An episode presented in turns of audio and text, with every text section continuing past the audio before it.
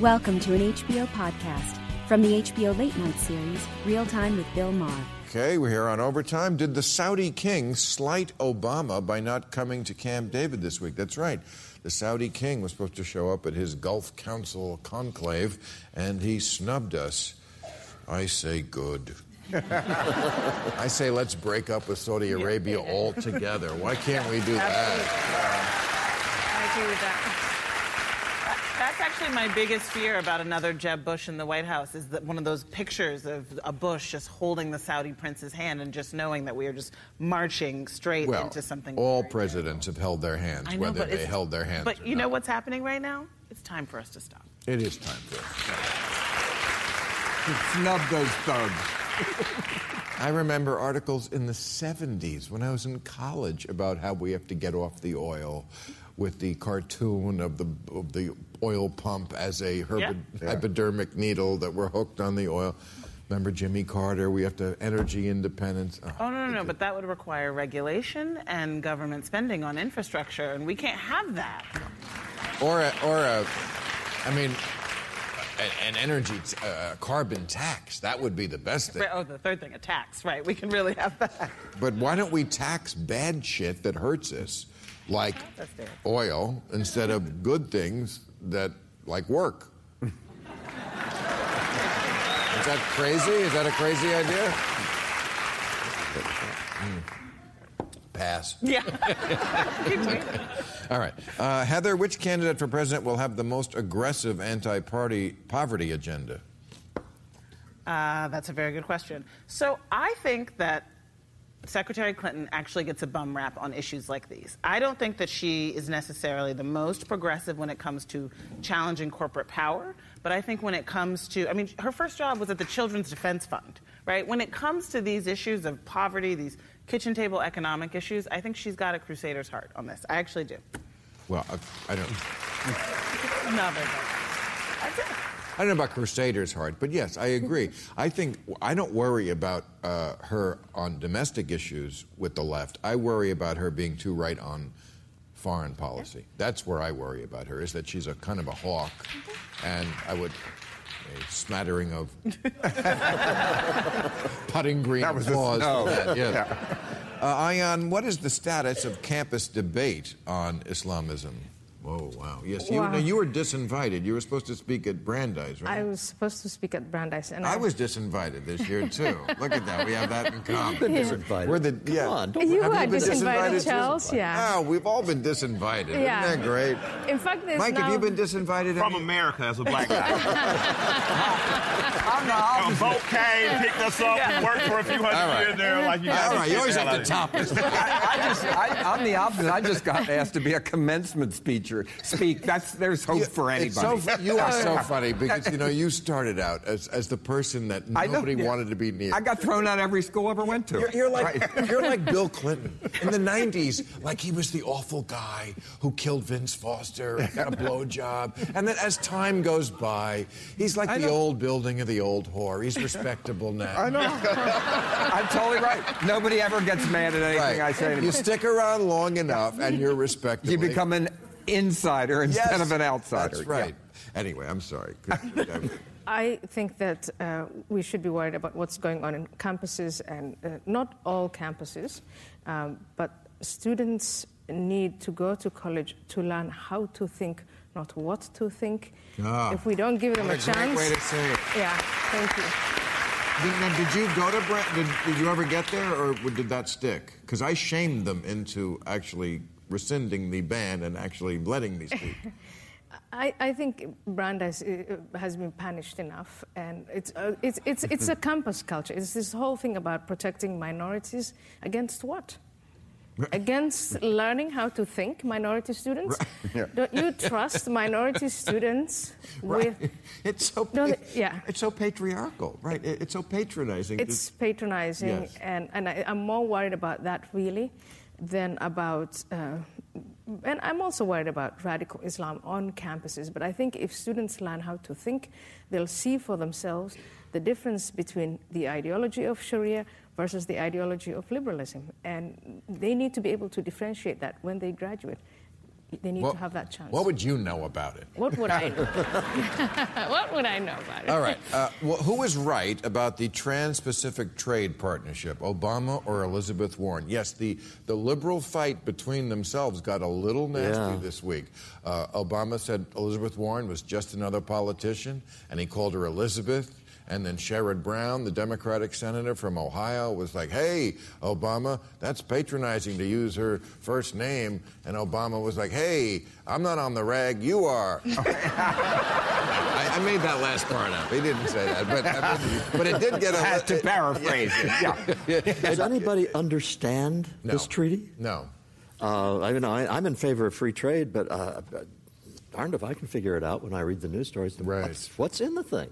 No. So, so you do read the news story. no, I stopped after the first paragraph. I said, this it, is not it- for it me. is. It is very arcane. It is a little hard to get into. But I am, you know, for, the one thing, the few things that almost all economists I know of, and the left and right agree, is free trade is a win-win. There's Well, no such that's- thing as free trade. Like that's just a slogan. That's like saying the death tax or something like that. Clean It coal. Right, exactly. Clean coal. Um, there Trade, are trade is a win-win. Right, trade is great. Every we're trading all the time. We're trading barbs, you and I. It's great. I just Freely. It's just what what matters is the rules and how you write them, and frankly, who gets to write the rules. And the problem has always been with our vo- version of free trade that corporations and their lobbyists get to write the rules, and it's cost Right. American jobs every single time. And it's not made life better in the manufacturing countries where they're, you know, dying in sweatshops. It's so why do you think Obama is so for it? so I actually think that there's a piece about this about China that is geopolitical that is not about, you know, jobs and economics at home, but like this is actually about showing our biggest competitor that we have relationships with these nations in its area. That's a big piece of it that he, I don't think he can sort of say and lead with, but I think that is a major piece of it. Maybe he had to make this bargain to get the climate deal with China. You know, presidents do things behind closed doors we don't know, and sometimes we're glad they do. Anyway, okay.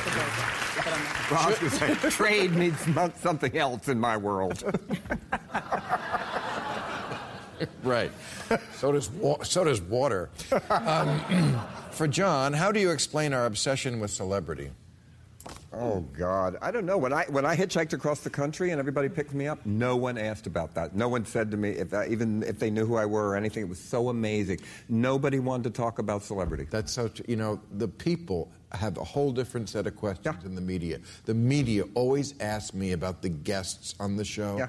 People I run into ask me about the issues. Or they talk, about, on their the lives. Right. You know, you which I was much more interested in hitchhiking. I didn't feel like doing an interview in every car. Right. I wanted to hear what they had to say. Right. So it was amazing to me, even if they knew. Nobody said, "What's Johnny Depp like?" You know, they Right. they which in real life in New York or L.A. they do. Hey, I always want to ask you, what's Johnny? actually, kind of actually, What Johnny- People ask me what Bill Maher's like. What You do know, uh, What do you say? I say basically, I, I tell them, I tell them the same thing that we said to each other after our first show. Oh, yeah, I thought you were an asshole. I when thought you said, were an aren't as asshole." a- you aren't as much of an asshole as I thought That's you were, what- and you said to me, and you aren't as much of an asshole as I thought. it was, it was just love at first sight. Yeah, isn't that a couple of charmers? Um, uh, does George Stephanopoulos' donation to the Clinton Foundation compromise his journalistic integrity? I don't know if you heard this story. Yeah. George Stephanopoulos gave 75 grand to the Clinton Foundation, and he had to apologize. I think this is preposterous. We you gave know- a million to Obama. I know, but George Stephanopoulos was the guy in the war room with Clinton in 92. We knew from the get go where his politics Yeah. were. So he gives to Clinton's charity so that they fight AIDS and malaria in the third world? What, what, what? I don't get it. I, get, I cannot get excited about this. I can't either. It's ridiculous. It'd be one thing if we didn't know where George Stephanopoulos stood, but we knew, and we and we somehow were okay with the fact that he's now an impartial newsman. No But we. Well. no, but but this guy, more than most, we have to admit, we know is in the tank. Yeah, no, Yes, they yeah. got his start in his career working with Clinton. Yeah. Okay. Um, Mike, what do you say to people who link crime and violence to rap music? After I say you're stupid, rap music, um, hip hop, as a entity was started in the late 60s, early 70s. Bunch of kids were in the burnt out Late gutter called the South. Yeah, I'm about to Are give you it to you. sure? Sure, I'm Yeah, going to no, give you some no. game. This Check this out. like- I know you didn't have like Jay and thought a lot it was other a little guys. later than No, that. no, no, I got you. Check me out. There's going to be a movie comes out called Rum- Rubble Kings. So in the late 60s, all these kids that were kind of the fallout kids of the um, black nationalist movement, civil rights, poor white people's movement, Puerto Rican nationalism movement, they had street gangs in, in, in New York and the Bronx that were just essentially burnt out. At some point, very late 60s, early 70s, these kids were like, we're going to come up with our own peace treaty.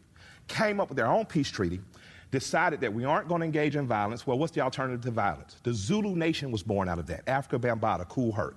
Um, look, Google these. I'm telling you, it's way bigger than any of the rappers you think now, and the story is way more interesting. These kids, they were children, got together in the park, stole public electricity, which I strongly support, um, and decided to do park jams as an alternative to violence. So hip hop is not rap. Hip hop is the thing that houses rap, graffiti, breakdancing, and DJing and entrepreneurship. And what it did what it did was give poor kids the opportunity to organize as an alternative to violence. Now, fast forward 40 years, um, it worked. A lot of money came into it. Guys bought big chains and tigers and lions and bears and shit. and we got off course. But at our core, hip hop, every time you see a successful rapper, you're seeing a job creator in a community. Jay Z has provided hundreds of jobs and Oh, created sure. dozens of millionaires and has changed the economy in places that it wouldn't have been. OutKast in Atlanta personally changed the economy in the last 20 years. So I would say that people who say hip hop is violence, I would say let's start with the real violence starters. Let's start with the three major Abrahamic religions and let's do away with their books. Let's start with governments and geo war and politics. Let's do away with our leaders. So after we get down the violent scale of all the things that create real violence to get to music, it'll be easy to get hip hop because people in hip hop want to do the same thing you do talk shit about politics, smoke weed, and date dope black women. That's it. Using the Google mic. But but but Mike, wasn't Rapper's Delight in 1979 Well, that's the first record rap that- that- record? I thought it was I'm- Carla Thomas and was- Otis. Yeah, Tramp. 79 was Rapper's Delight. But hip hop's birthday is November the 12th, 72 or 73. The official birthday. It's older than me. I remember the birthday because it was my daughter's birthday. Hey, Anaya. But it, um, it started way before then. It just broke. People figured out how to sell it. Right. But kids started it as an alternative to violence. That's what disturbed me about Baltimore. When I got when I was on Throw your hands in the air. Not, like Why we can't we get care. back to that, They said it, Like, but they said in Baltimore. Crips and Bloods have united with the BGF to kill cops. But on my timeline, on my social media, I saw gang members saying, "We're going to be about peace. We aren't warring with each other anymore." They didn't say anything about killing cops. They didn't say anything about, they, it was the first time in, in my, my young life that I saw gang members say, since 1992, say, "We're going to invoke our own peace treaty." And what government should have done is what we do when we go to a foreign land: get, get all the people who were rebels and sit them down together and say, "Let's do some truth and uh, truth and reconciliation. Let's fix this thing from the ground up." And I think we need to start engaging hip hop and young people in that way. And I think things will change. We'll see systemic change. You get the last word, Killer. I love you, brother. And Killer Mike is because you killed the mic. 'Cause I killed Not the mic. because you killed. Nah, I'm killing nobody. Thank you, everybody. Love. Thank you, Thank you. panel. Catch all new episodes of Real Time with Bill Maher every Friday night at 10, or watch him anytime on HBO On Demand. For more information, log on to HBO.com.